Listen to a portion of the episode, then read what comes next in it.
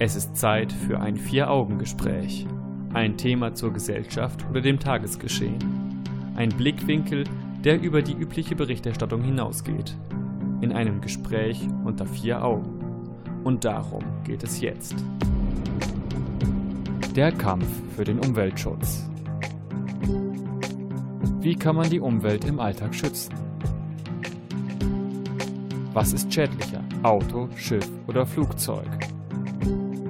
Vier-Augen-Gespräch mit Jan Keke und Stefan Seefeld.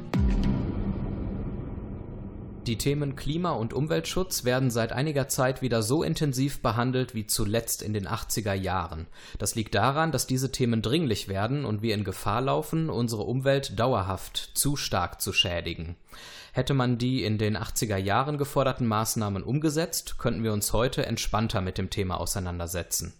In der heutigen Sendung werde ich einfache Tipps für den Umweltschutz im Alltag geben und über die Gefahr von Plastik sowie über den Regenwald und das Spannungsverhältnis zwischen Umweltschutz und dem Erhalt von Arbeitsplätzen sprechen. Das mache ich aber nicht alleine, sondern mit meinem Gesprächspartner Jan Keke in einem Gespräch unter vier Augen. Guten Abend. Guten Abend, Stefan. Glaubst du, dass Klima- und Umweltschutz als Thema einfach gerade im Trend ist und in einigen Monaten wieder vergessen wird? Oder glaubst du, dass nachhaltig ein Umdenken in den Köpfen der Menschen stattfindet? Ich habe, also ich hoffe, dass es auf keinen Fall in den nächsten Monaten wieder aus den Köpfen der Menschen verschwindet, denn das wird ja immer aktueller eigentlich, das Thema. Natürlich liegt es momentan im Trend. Die Fridays for Future Demonstrationen haben da einen Anstoß gegeben. Wir haben uns ja auch mal in einem anderen Podcast darüber unterhalten, ob diese Demonstrationen irgendwie etwas bringen. Und ich muss sagen, ja, das tun sie ja durchaus, denn wir haben jetzt einen öffentlichen Diskurs und ich finde das schon mal sehr wichtig. Und ich finde es auch wichtig, dass die Politik jetzt versucht, äh, Maßnahmen zu ergreifen. Und diese Maßnahmen müssen dann konsequent ähm, durchgeführt werden. Und das sollte halt nicht in den nächsten Jahren wieder losgelassen werden, sondern durchaus weiter fortgeführt werden. Gut, dann schauen wir mal, ob das tatsächlich der Fall sein wird oder ob es sich dann doch als Trendthema herausstellen wird. Im Laufe der Sendung sprechen wir jetzt erstmal darüber, wie gefährlich eigentlich Plastik für unsere Umwelt ist und was auch die Vorzüge von Plastik durchaus sind. Dann machen wir mal einen Vergleich. Auto, Flugzeug, Schiff. Was ist da eigentlich tatsächlich umweltschädlicher und was ist äh, besser für die Umwelt? Wir reden kurz über den Regenwald, dann sprechen wir eben über das Spannungsverhältnis Umweltschutz versus Wirtschaft und Arbeitsplätze und dann geben wir die besagten Tipps im Alltag, die man ganz einfach umsetzen kann. Und wenn man sich da ein paar von raussucht, dann ist das ja vielleicht schon ganz hilfreich. Warum benutzen wir so viel Plastik? Naja, Plastik ähm, hat viele Vorteile. Es macht uns flexibel. Ne? Wir denken zum Beispiel mal an unseren Kaffee to go oder auch unser Essen, wenn wir beim Imbiss irgendwie was kaufen. Äh, dann kommen wir ja nicht mit unserem eigenen Geschirr dahin und lassen uns das Essen draufgeben, sondern wir kriegen da was von. Wir kriegen dann auch häufig noch eine Plastiktüte mit. Äh, es ist hygienisch. Zum Beispiel im Krankenhaus können wir immer neue Stoffe verwenden für Behandlungen. Wir müssen die nicht waschen und dann die Gefahr eingehen, dass das nicht richtig gewaschen wurde. Stichwort multiresistente Keime. Genau. Ja. Aber auch bei Windeln, ne, wenn wir außerhalb des Krankenhauses mal gehen. Und grundsätzlich ist es dann halt sehr steril. Es ist funktional, ne, wenn wir an Sportkleidung denken. Ähm, also da ist jetzt, da reden wir dann vielleicht nicht von Plastik, sondern eher von Kunststoff, weil in den Textilien, damit sie atmungsaktiv sind, vielleicht auch äh, schnell trocken werden, da sind dann halt Kunststoffe drin. Und ähm, Plastik ist häufig auch haltbarer gegenüber anderen natürlichen Stoffen, auch wenn es mit chemischen Stoffen in Kontakt kommt. Das heißt, manchmal ist es ganz sinnvoll, Plastik zu verwenden. Allerdings hat Plastik natürlich viele Probleme beziehungsweise führt zu vielen Problemen. Richtig, die WHO, die Deutsche Gesellschaft für Endokrinologie und weitere Organisationen sind der Auffassung, dass die Weichmacher und andere Kunststoffadditive, die halt im Plastik vorhanden sind, im menschlichen Körper bereits in sehr geringen Mengen schädlich wirken und Einfluss auf das Hormonsystem ausüben. Und äh, viele Additive, die im Plastik drin sind, die sind unter anderem an der Entstehung von Brust- und Prostatakrebs beteiligt ähm, führen zu Unfruchtbarkeit, Diabetes oder so etwas wie Schilddrüsenerkrankungen, ähm, kindliche Entwicklungsstörungen und auch neurologische Probleme. Und diese Weichmacher sind halt eben in vielen Plastikprodukten drin, wie zum Beispiel in den Trinkflaschen aus Plastik. Und hinzu kommt, dass Plastik bei der Produktion natürlich auch viel CO2 verursacht. Dann ist es häufig so, dass es nicht richtig entsorgt wird. Also selbst wenn wir das in unsere gelbe Tonne oder wo auch immer reinpacken, wird nur ein Teil dieses Plastiks dann auch tatsächlich recycelt in Deutschland. Was ich eine sehr spannende Information finde, denn man denkt so, dank, dank unseres Mehrwegsystems, wir geben die Plastikflaschen schön in den Automaten im Rewe, Lidl und sonst wo wieder ab. Genau. Und dann haben wir dann ein gutes Gewissen. Also wir haben ein sehr, sehr gutes System mittlerweile, wie wir Plastik einsammeln können. Deswegen sind auch mittlerweile um die 90 Prozent an Plastikmüll werden auch wieder eingesammelt. Nur leider wird das nicht richtig verwertet. Und das liegt natürlich auch zum Teil daran, dass es teuer ist, Ja. äh, es zu recyceln. Und wenn es dann am Ende tatsächlich dann doch leider in der Umwelt äh, landet, zum Beispiel in den Meeren, dann ist es einfach so, dass Plastik kaum biologisch abgebaut werden kann und eben aus der Umwelt ewig nicht verschwindet. Gut, Menschen fragen sich jetzt vielleicht, wie kommt es denn dann in die Umwelt? Ja. ja das Problem ist also, dass Müll auch gerne mal ins Ausland verkauft wird. Und was die dann damit machen, das, das können wir dann gar nicht großartig beeinflussen. Die lassen das dann entweder auf irgendwelchen Deponien verrotten oder äh, es landet dann halt über irgendwelche Umwege ins Meer. Und dort fressen die Tiere dann das Plastik, denken, sie sind satt, weil sie haben ja was im Magen. Und dann verhungern sie, weil sie natürlich keine richtigen Nährstoffe in ihrem Magen haben. Und dann könnte man sagen, gut, man kann ja sich ein bisschen umstellen und dann Tüten aus biologisch abbaubarem Plastik kaufen. Aber da hat man eben auch festgestellt, dass die ebenfalls Jahre brauchen, um zu verrotten und somit auch keine wirkliche Alternative Und auch darstellen. Die, und die brauchen ja auch äh, oder verursachen auch CO2 bei der Produktion. Ähm, und manchmal kommen die auch gar nicht, also werden auch häufig gemischt mit richtigem Plastik und dann kann man das Plastik auch noch mal schlechter recyceln. Äh, also es sind keine, es ist nicht die, die Lösung schlechthin. Aber wir sind da schon äh, so langsam, aber sicher auf einem guten Weg. Im Moment ist es so, dass laut Schätzungen etwa 150 Millionen Tonnen Plastik in den Weltmeeren umherdümpeln und Forscher schätzen, dass sich die Menge bis 2030 bereits verdoppeln könnte.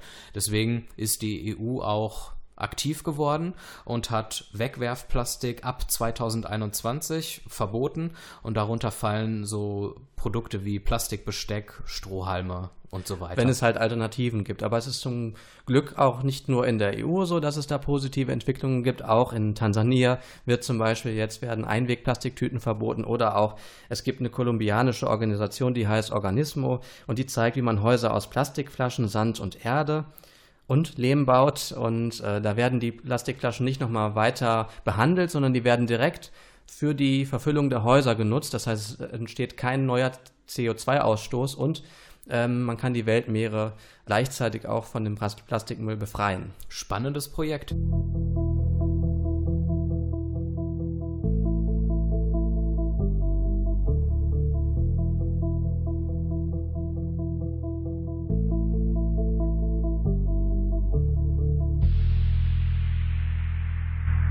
Gerade haben wir über Plastik gesprochen und was für problematische Auswirkungen Plastik auf unsere Umwelt hat.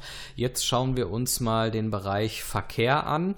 Und da ist ja der Diesel in den letzten Jahren sehr in Verruf geraten. Aber nur über Autos und den Diesel zu sprechen, wäre zu kurz gedacht in der Umweltdebatte. Deswegen blicken wir auch auf die Verkehrsmittel Flugzeug, Schiff und auf die Bahn und stellen direkt am Anfang fest, es lässt sich kein sinnvoller Vergleich ziehen, welches Verkehrsmittel umweltfreundlicher oder umweltschädlicher ist, weil die unterschiedlichen Verkehrsmittel unterschiedliche Schadstoffe ausstoßen. Und wir reden seit einigen Jahren sehr intensiv über CO2. Das ist auch ein wichtiges Thema, aber es gibt noch andere schädliche Stoffe, die von Verkehrsmitteln rausgeblasen werden. Und ich fange da einfach mal an mit Schwefeloxid. Wenn man sich da mal anschaut, äh, in Bezug auf Autos, auf Diesel, muss man feststellen, im Autotreibstoff sowohl in den USA, in der EU und in Japan gibt es seit Jahren gar keinen Schwefel mehr. Schiffe stoßen davon sehr viel aus und haben da sicherlich einen höheren Anteil an der Umweltverschmutzung. Was die Stickoxide angeht, da stößt ein Schiff davon so viel aus wie knapp 100 Autos. Und macht damit 15 Prozent der globalen Stickoxide aus. Also nicht ein Schiff, sondern die äh, alle Schiffe zusammen. Wir sind aber momentan so im allgemeinen Diskurs eher so auf CO2 fokussiert, ne, weil das so das Klima oder hauptverantwortlich dafür ist, dass das Klima wärmer wird. Und deswegen wollen wir uns jetzt auch so ein bisschen darauf fokussieren in der Diskussion. Kaum überraschend ist natürlich, dass das Flugzeug mit Abstand am meisten CO2 ausstößt. Allerdings, wenn man jetzt mal ein, ein normales Auto in Vergleich zieht, wo eine Person drin ist und die fährt jetzt 100 Kilometer, dann stößt dieses Auto gar nicht mal so viel weniger CO2 aus als ein Flugzeug. Und das ist eigentlich schon relativ spannend natürlich, aber sobald wir vier Personen in dem Auto haben, ähm, sieht das natürlich radikal anders aus. Dann verbraucht das Auto viel weniger CO2 als das Flugzeug. Was lernen wir also daraus? Fahrgemeinschaften bilden kann das Klima schonen.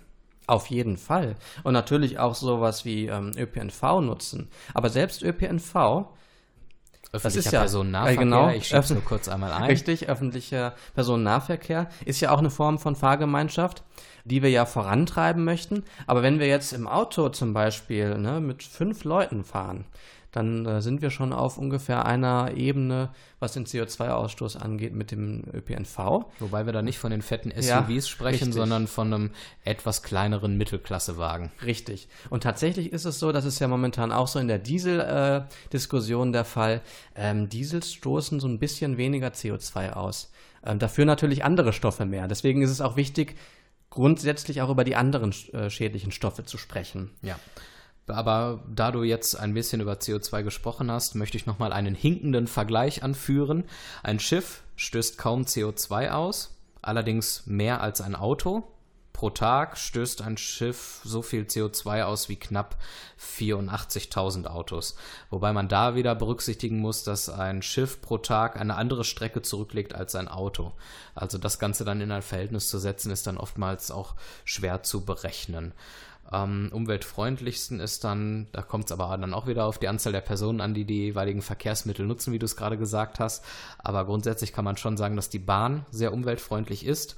Wenn wir da auch bei CO2 bleiben, dann stellen wir fest, dass bei Reisen innerhalb von Deutschland die Bahn nur 10% der Menge an CO2 pro Person ausstößt, die ein Flugzeug pro Person ausstößt. Und es könnte ja theoretisch noch bei beiden Verkehrsmitteln weniger werden, bei der Bahn vielleicht einfacher als beim Flugzeug.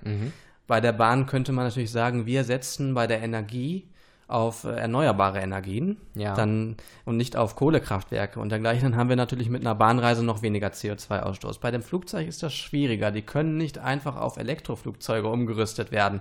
Oder wir können auch nicht einfach Elektroflugzeuge entwickeln, denn ein Kilogramm Akku speichert nur 3% der Energie, ähm, die ein äh, Kilo Kerosin drin hat. Ja? Da kann Also- man sich dann hochrechnen, wie riesig der Akku sein muss und Richtig. wie schwer der vor allen Dingen ist. Und das würde also nicht funktionieren. Was allerdings momentan so in der Entwicklung ist, das sind auch so Hybridflugzeuge, die halt auch mit alternativen ähm, Antrieben ausprobiert werden, dass man unter anderem vielleicht einen Elektromotor hat und ob das Ganze dann marktreif wird, irgendwann mal ist natürlich fraglich und dann muss man bedenken, dass Flugzeuge auch um die 30 Jahre in Betrieb sind. Das heißt, bis, das, bis die ganze Flotte überall mal ausgetauscht ist, das dauert lange. Und Ein bisschen was tut sich auch bei den Schiffen. Die AIDA hat zwei neue Schiffe in Betrieb genommen, die nicht mehr das Schweröl in dem Maße brauchen. Das schont definitiv auch deutlich stärker die Umwelt als bisher.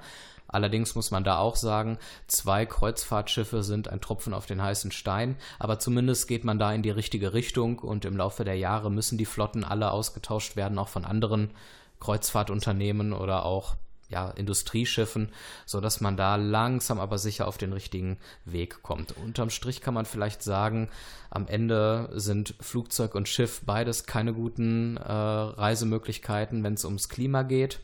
Auch das Elektroauto zum Beispiel jetzt nochmal, das haben wir nämlich noch gar nicht erwähnt, das ist ja auch eine Alternative zum Auto. Ja. Ähm, das hat zwar, stößt weniger CO2 aus als das Auto, als das normale Auto. Allerdings nicht so viel weniger, dass es sich richtig lohnt. Und wenn man natürlich in die Betrachtung mit reinbezieht, wie viel CO2 bei der Produktion ausgestoßen wird, dann könnte man da wieder sagen, dass das Elektroauto gar nicht die große Lösung ist für das Problem. Vielleicht müssen wir gucken, wie wir vielleicht eher weniger Transport haben. Also dass wir weniger von A nach B müssen, dass wir nicht Aufbackbrötchen aus China importieren und dass wir äh, nicht Gerolsteiner in die, nach Amerika schicken und dafür Fidschi-Wasser nach Deutschland und dergleichen. Und dass wir vielleicht auch bei der Jobwahl mal so ein bisschen gucken, äh, muss das denn jetzt wirklich, äh, muss ich da eine Stunde morgens hinpendeln oder geht vielleicht auch was in der Nähe und so weiter.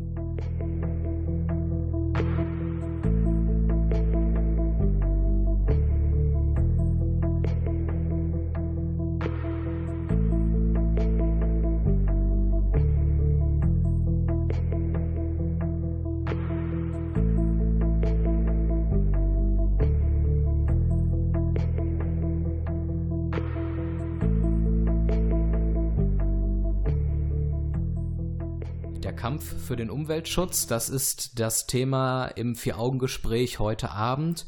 Und wenn ich über Umweltschutz nachdenke, dann darf ein bestimmtes Thema nicht fehlen. Und deshalb meine Frage an dich, Jan. Ist das mit dem Regenwald eigentlich immer noch ein Thema? Das ist durchaus ein Thema.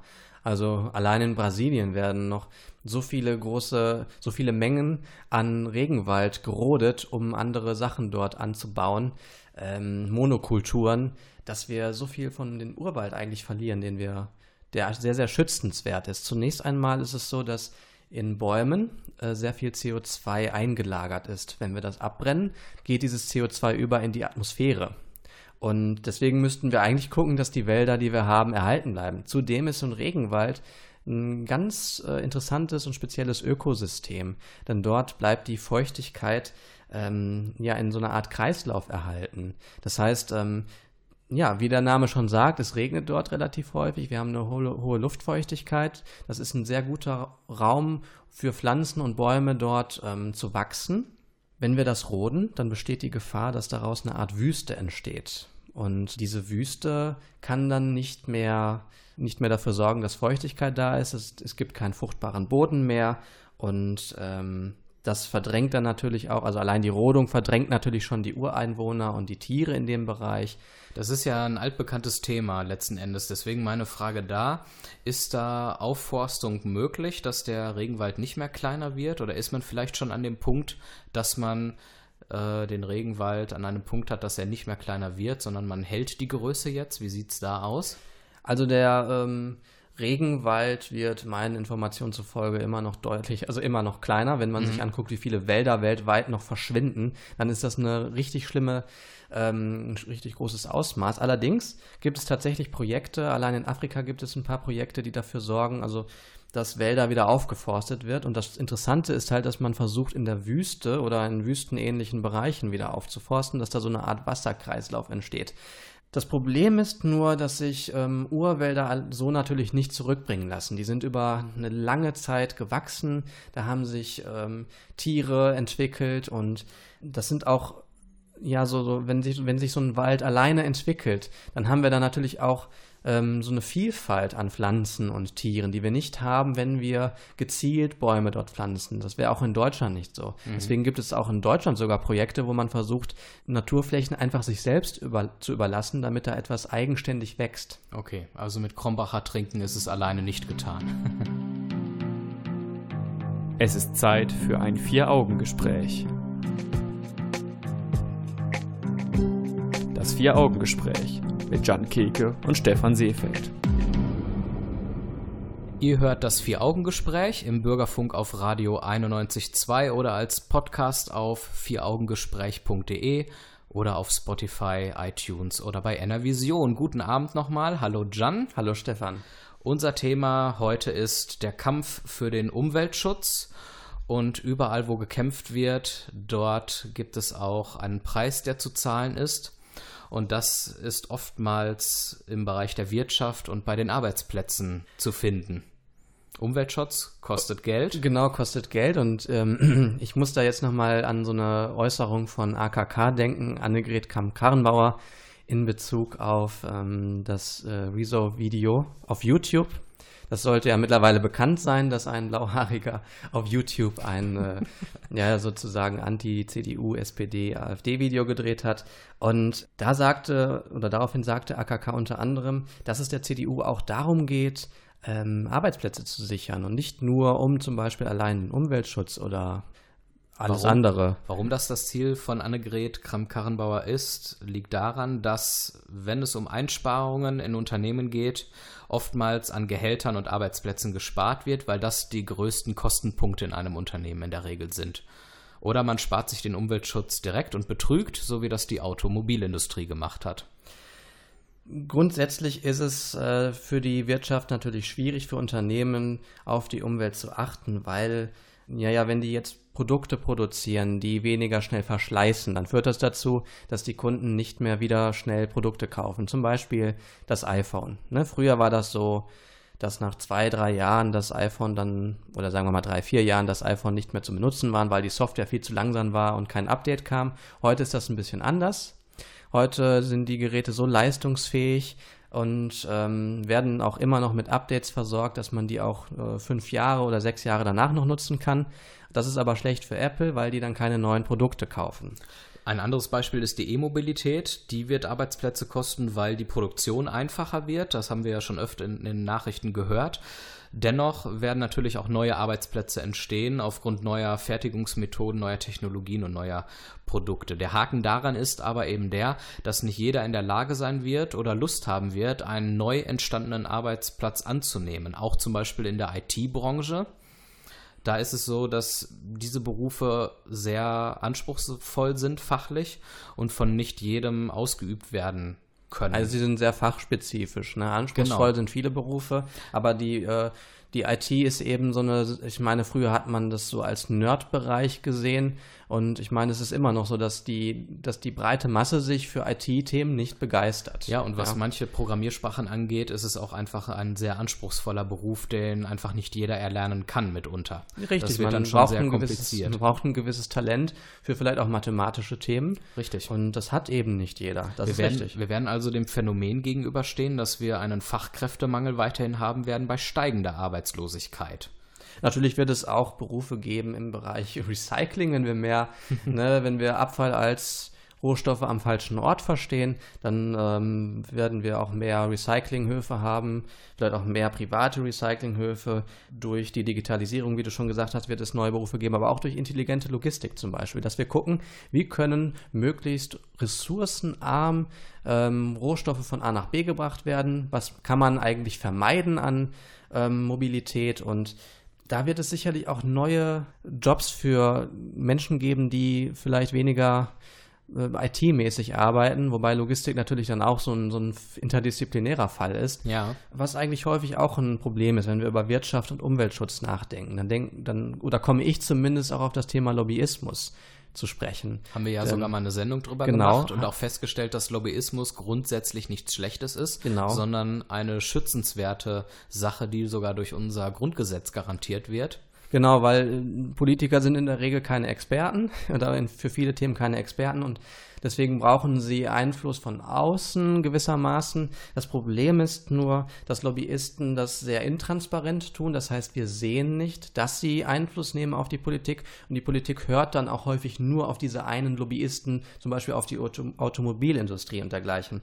Und da wird dann halt häufig der Wirtschaft einen Vorzug gegeben, dadurch, dass die Lobbyist, dass der äh, Lobbyismus so stark ist. Ne? Das bedeutet, die Vielfalt der Lobbyvereine fließt nicht unbedingt dann in die genau. Beratung der Politiker ein, sodass äh, dort eine eher einseitige Beratung stattfindet. Sondern, ich muss mich jetzt so ein bisschen aus dem Fenster lehnen mit der Aussage, ja. sondern die, die Lobbyistengruppen, die am einflussreichsten sind, die, die äh, mit viel Geld hantieren. Ja. Haben einen ehren Einfluss auf Politiker. Haben. Zum Schluss möchte ich zu diesem Thema noch etwas ganz Grundsätzliches sagen.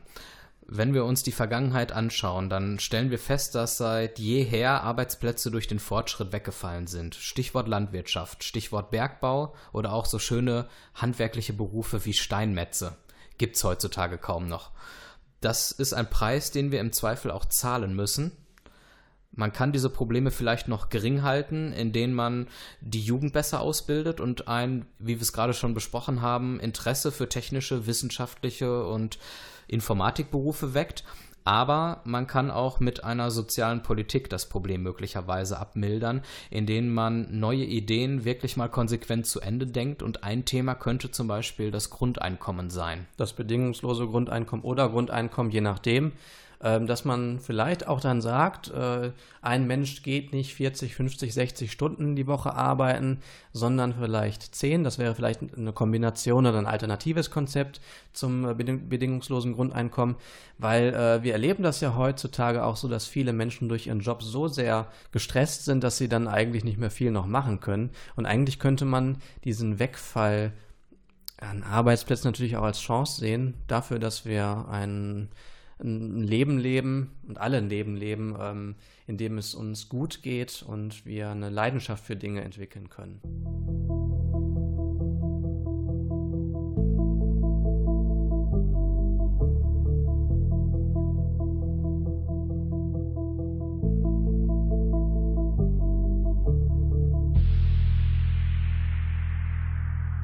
Klima- und Umweltschutz sollte meiner Meinung nach immer auch praktikabel sein. Und auch wenn man nicht mit sämtlichen Handlungen im Leben perfekt das Klima schützen kann, weil ein bisschen muss man ja auch noch leben, so gibt es vielleicht doch so ein paar Kleinigkeiten im Alltag, mit denen man wirklich zum Umweltschutz und zum Klimaschutz beitragen kann. Und über ein paar dieser Punkte möchten wir jetzt einfach mal sprechen und sie euch vorstellen. Gerne würde ich mit dir eigentlich auch darüber diskutieren, inwieweit es eigentlich sinnvoll ist, diese Kleinigkeiten in den Alltag einzubauen. Ähm, okay, dann. Aber das machen wir vielleicht ein andermal. Ja, können wir gerne machen. Ja. Aber du kannst ja mit mir darüber diskutieren, wie sinnvoll du folgenden Vorschlag ja. äh, findest keine Getränke in Plastikflaschen kaufen, sondern lieber Glasflaschen oder noch besser Wasser aus der Leitung trinken, sofern es unbedenklich ist. Da kann man auch einen Test machen. Und für die Kohlensäure kann man ja so einen Wassersprudler kaufen. Kann man. Man muss sogar gar nicht unbedingt nur auf Glasflaschen äh, zurückgreifen, sondern man kann auch ähm, Plastik-Mehrwegflaschen nutzen. Die sind immer noch, also nicht optimal, aber besser als die Einwegflaschen, weil die halt mehrfach verwendet werden. Glasflaschen können auch mal schneller kaputt gehen. Mhm. Ähm, das ist eigentlich, also das kann man auch machen. Wichtig ist, dass man von diesem Einwegzeug wegkommt. Ich selber habe ähm, mir einen Soda-Stream geholt. Ich kriege da jetzt kein Geld für, dass ich das sage, also darf ich das ruhig verraten. Ja. Und ähm, ja, das wird mittel- und langfristig dann sogar günstiger sein, als wenn ich mir Mineralwasser aus dem Geschäft hole. Du hast auch noch einen Vorschlag. Ja, zum Plastik ähm, oder Kunststoff. Man könnte natürlich gucken, dass man, wenn man sich zum Beispiel Kleidung kauft, dass man guckt, was ist da eigentlich drin. Und wenn man sich jetzt nicht unbedingt Sportkleidung kauft, dann kann es ja vielleicht auch schon reichen, dass da Naturstoffe wie Baumwolle und so drin sind und nicht unbedingt Synthetikstoffe. Mhm. Ähm, das kann schon mal viel helfen. Äh, ansonsten Mülltrennung, ganz wichtig. Ähm, den Müll auf die Tonnen aufteilen. Wir haben blau, gelb, ähm, grau und vielleicht noch weitere Tonnen. Ja, das ist insofern ja. ein guter Tipp, weil viele Leute das ja auch falsch machen. Du hattest in der Vorbesprechung das Beispiel mit der Bratpfanne genannt. Genau. Ja, die landet dann häufig noch in der Restmülltonne, weil man denkt, naja gut, die Restmülltonne ist ja für alles da, ne? Handy, äh, Bratpfanne, das ist aber schade, weil das sind Wertstoffe, die kann man, kann man sehr gut nochmal nutzen. Ich war zum Beispiel jetzt vor kurzem bei ThyssenKrupp und habe gesehen, wie viel äh, Recyclingstoffe da äh, mit reinkommen. Ja, zum Teil 40 Prozent äh, Recyclingmetall. Mhm. Und das wird dann einfach so komplett in, die, ähm, in den Ofen reingeschmissen und das schmilzt dann. Und es ist wirklich, es ist schade, wenn man das einfach so verbrennt. Und wenn man Müll sieht irgendwo und man die Gelegenheit hat, kann man den ja auch aufsammeln. Richtig. Ne? Tut keinem weh, sich einmal bücken, wer es kann. Genau.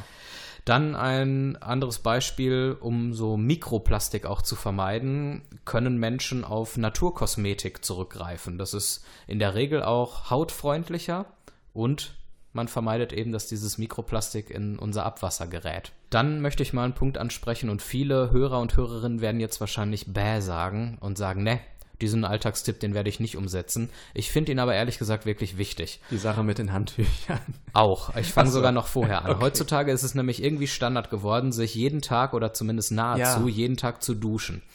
Mhm. Und ganz ehrlich, das ist für eine angemessene Körperpflege und Geruchsvermeidung völlig unnötig kostet Geld und ist auch noch Wasserverschwendung. Zwei bis dreimal pro Woche duschen ist gesünder für die Haut, sagen Dermatologen, und reicht völlig aus. Und an den anderen Tagen kann man ja einen Waschlappen benutzen, eine milde Seife und sich an den wichtigen Körperregionen entsprechend reinigen und frisch machen. Und beim Duschen selber könnte man vielleicht auch während des Einseifens mal das Wasser abstellen und ein bisschen weniger Duschgel benutzen, das würde auch schon ganz schön was ausmachen. Also irgendwie fühlt es sich, ich kann mir schon vorstellen, warum zum Beispiel einige CDU-Wähler damit ein Problem haben, die Umwelt zu schützen, weil es sich so ein bisschen so anhört wie so eine Regelliste in einer Jugendherberge. Ja. Also man hat so viele Einschränkungen und tatsächlich falle ich natürlich auch unter die Leute oder bin einer von denen, die äh, sich täglich duschen und es ist, äh, es ich, also ich müsste mich tatsächlich daran gewöhnen, das sein zu lassen. Vielleicht gibt es ja auch so einen Mittelweg, dass man kurz duscht oder ja. mit kälterem Wasser duscht. Aber es ist wirklich ja. eine Kopfsache. Wenn ja. du seltener duschst, bist du nicht unhygienischer, dreckiger oder stinkender. Es ist wirklich eine reine Kopfsache und du wirst deiner Haut wirklich einen Gefallen tun. Ja, ich stimme so dazu, weil ich glaube, dass sich relativ zügig so eine Fettschicht auf der Haut entwickelt, die wir dann vielleicht in unserer Zivilisation als eklig betrachten, aber die noch nicht mal, also die gar nicht so ungesund ist, um die Haut zu schützen. Ansonsten ähm,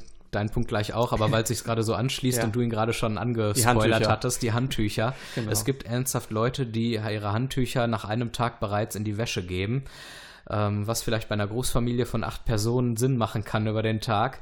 Aber in der Regel kann man Handtücher auch bedenkenlos mehrfach benutzen, ohne dass man gleich schlimme Krankheitserreger sich einfängt man muss nicht jeden oder jeden zweiten Tag die Handtücher in die Wäsche geben. Naja, wenn alle Leute, die jeden Tag ihr Handtuch wechseln, jetzt jeden zweiten Tag das machen, damit halbieren sie dann schon CO2-Ausstoß, der durch die Was Waschmaschine vielleicht verursacht und wird. Und vor allen Dingen, denkt ja. dran, Leute, das kostet auch alles Geld. Ihr spart damit Arbeit, ständig das Putzen und Waschen und das Geld für Wasser, für Waschmittel und so weiter. Und Aber auch da uns die Zeit langsam ja, wegläuft, ein Gärten, Punkt ich wollte, von deiner Seite. Genau, ich wollte auf die Gärten noch zu sprechen kommen, denn ich finde es wichtig, dass man seine Gärten und Vorgärten umweltfreundlich gestaltet, sodass da keine Monokulturen sind, dass sie nicht insektenfeindlich sind und äh, es sollte auch Wasserstellen für zum Beispiel Vögel und andere Tiere geben. Ähm, man muss den Rasen nicht immer total kurz mähen. Ich weiß, das ist auch wieder schwierig, weil wir haben eine Ästhetik von kulturellem Garten, die äh, eben sagt, dass wir den Rasen kurz haben müssen. Wir brauchen eben Raum auch für wilde Wiesen. Ähm, eine Lavendelpflanze auf dem Balkon kann zum Beispiel auch schon viel bringen. Und viele Insekten ernähren. Viele Insekten ernähren. Wir müssen uns vielleicht eine andere Ästhetik für Gärten oder könnten wir uns vielleicht mal aneignen. Weitere Tipps gibt's auf unserer Homepage vieraugengespräch.de. Und natürlich, wir sind jetzt am Ende unseres ähm, inhaltlichen Teils der Sendung angekommen im Prinzip. Wir möchten noch darauf hinweisen, dass das natürlich nicht alle Punkte sind, die wir jetzt genannt haben. Und uns ist natürlich klar, dass es einzelne Menschen auch überfordern kann und vielleicht auch irgendwo den Spaß nehmen kann, wenn man auf alles gleichzeitig achtet. Und zwar ist es jetzt nur wichtig, mal aufzuzeigen, an wie vielen Stellen man was für die Umwelt tun könnte. Und dass man vielleicht mal sich Gedanken darüber macht, was könnte man selbst für sich vielleicht nutzbar machen. Aber wir werden auch beide nicht alles für uns nutzbar machen können, zumindest nicht auf absehbare Zeit. Ich wollte auch gerade sagen, das ist ein Punkt, den ich am Anfang schon ein bisschen habe anklingen lassen. Es verlangt keiner von uns, perfekt zu leben. Damit wären wir überfordert. Ein Thema einer mhm. unserer ersten Sendungen sogar. Genau, richtig leben. Aber wenn sich jeder von uns vielleicht so zwei, drei Aspekte von denen, die wir gerade genannt haben, zu Herzen nehmen würde und die konsequent beachten würde, dann ist es auch nicht ganz so schlimm, wenn man an anderer Stelle vielleicht nicht so hundertprozentig drauf achtet. Wobei Jeder kann in seinem Maße was mhm. tun, aber wir müssen uns auch nicht überfordern, denke ich. Naja, also das ist halt die Diskussion, die ich am Anfang unseres Blogs nochmal äh, aufgeschoben habe. Da war nämlich meine Frage, inwieweit bringt es eigentlich, wenn wir uns solche Kleinigkeiten nehmen und dann versuchen, damit die Umwelt zu schützen? Brauchen wir nicht vielleicht sogar eine etwas ähm, radikalere Lösung, wenn wir daran denken, dass wir einen bestimmten, einen bestimmten Grad der Erderwärmung nicht überschreiten dürfen? Und müssen wir dann nicht wirklich uns alle sehr massiv einschränken? Die Erde braucht ja große Lösungen. Das ist richtig. Und ich denke, wir müssen auch nicht nur auf europäischer Ebene, sondern möglichst irgendwann weltweit dafür sorgen, dass wir die Umwelt und das Klima schützen. Aber ich denke, wir können auch im kleinen Rahmen beginnen.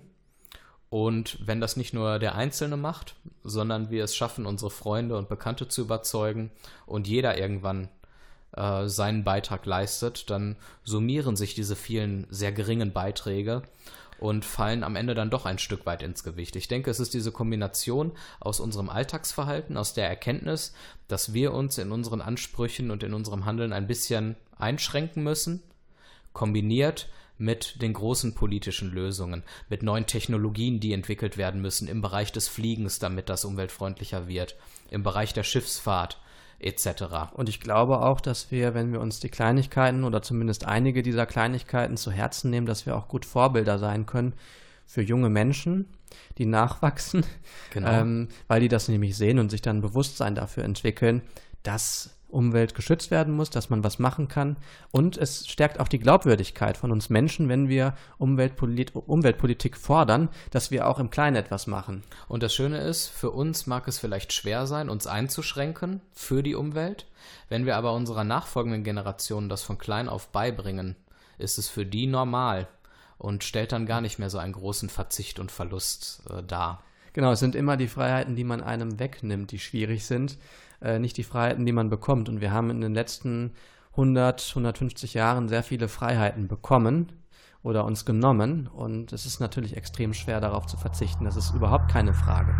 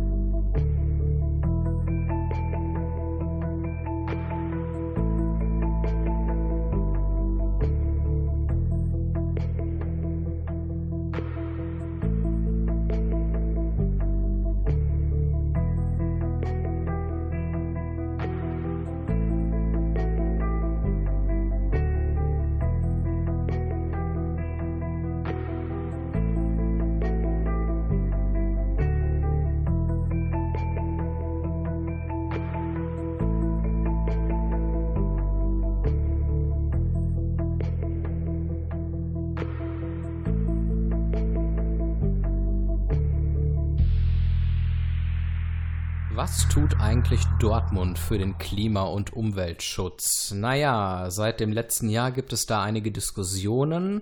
Ich werfe mal ein Stichwort in den Raum, B1. Tja, die und da wird es bei einigen klingeln. Genau, die Schadstoffbelastung an der B1 äh, soll sehr hoch sein. Deswegen hat man sich jetzt ähm, überlegt, es gibt dort bereits ein nächtliches Fahrverbot für Lkw. Und man hat überlegt, sollte man das vielleicht auch äh, ausweiten auf den Tag, dass dort die Schadstoffbelastung eben geringer ist. Und Am Mittwoch, den 20. März, da stellte dann die SPD im Umweltausschuss den Antrag, durchfahrende Schwerlaster ganztägig von der B1 zu verbannen und Lkw, die nicht ein Ziel in Dortmund anfahren oder von hier aus starten, die sollen frühzeitig umgeleitet werden, um eben die Schadstoffbelastung auf der B1 zu reduzieren und ein generelles Dieselfahrverbot damit auch dann zu verhindern. Und die Mehrheit Genau. im Ausschuss stimmte diesem Vorschlag dann auch zu. Also man muss nochmal betonen, das hast du jetzt gerade gesagt, dass es ein Durchfahrtsverbot gibt und kein äh, Einfahrtsverbot. Ne? Also Lkw, die in Dortmund bleiben oder die da halt Waren äh, anliefern in dem Bereich, die dürfen immer noch reinfahren. Genau. Aus Sicht der äh, CDU äh, verlagern sich da die Probleme einfach nur auf andere Orte zulasten der Außenbezirke, denn der Lkw-Verkehr würde dann einfach von der B1 auf die A2 oder auf die A45 gezwungen werden und insofern hat sich die CDU dann entsprechend im Rat dagegen gestellt. Das Thema ist aber noch nicht ganz durch und wird Thema im Wahlkampf äh, der Kommunalwahl 2020 im nächsten Jahr sein. Ja, es wird ja mal ganz spannend sein, wer sich da durchsetzen kann.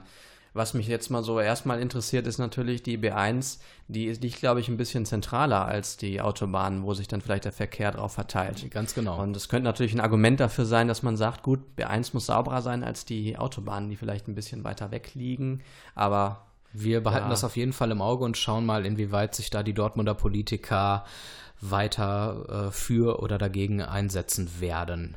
Wir sind damit am Ende unserer Sendung. Danke, Jan, für das Gespräch. danke, Stefan. Ihr könnt diese und alle bisherigen Folgen gerne nachhören, falls ihr später reingeschaltet habt oder die Sendung ganz verpasst habt. Das geht im Internet auf vieraugengespräch.de, bei Spotify, iTunes und NRVision und in den sozialen Netzwerken könnt ihr uns auch folgen, dann bleibt ihr immer auf dem neuesten Stand. Wir sind im nächsten Monat wieder da, wünschen euch noch einen schönen Abend und einen guten Start in die neue Woche. Macht's gut, tschüss. Tschüss.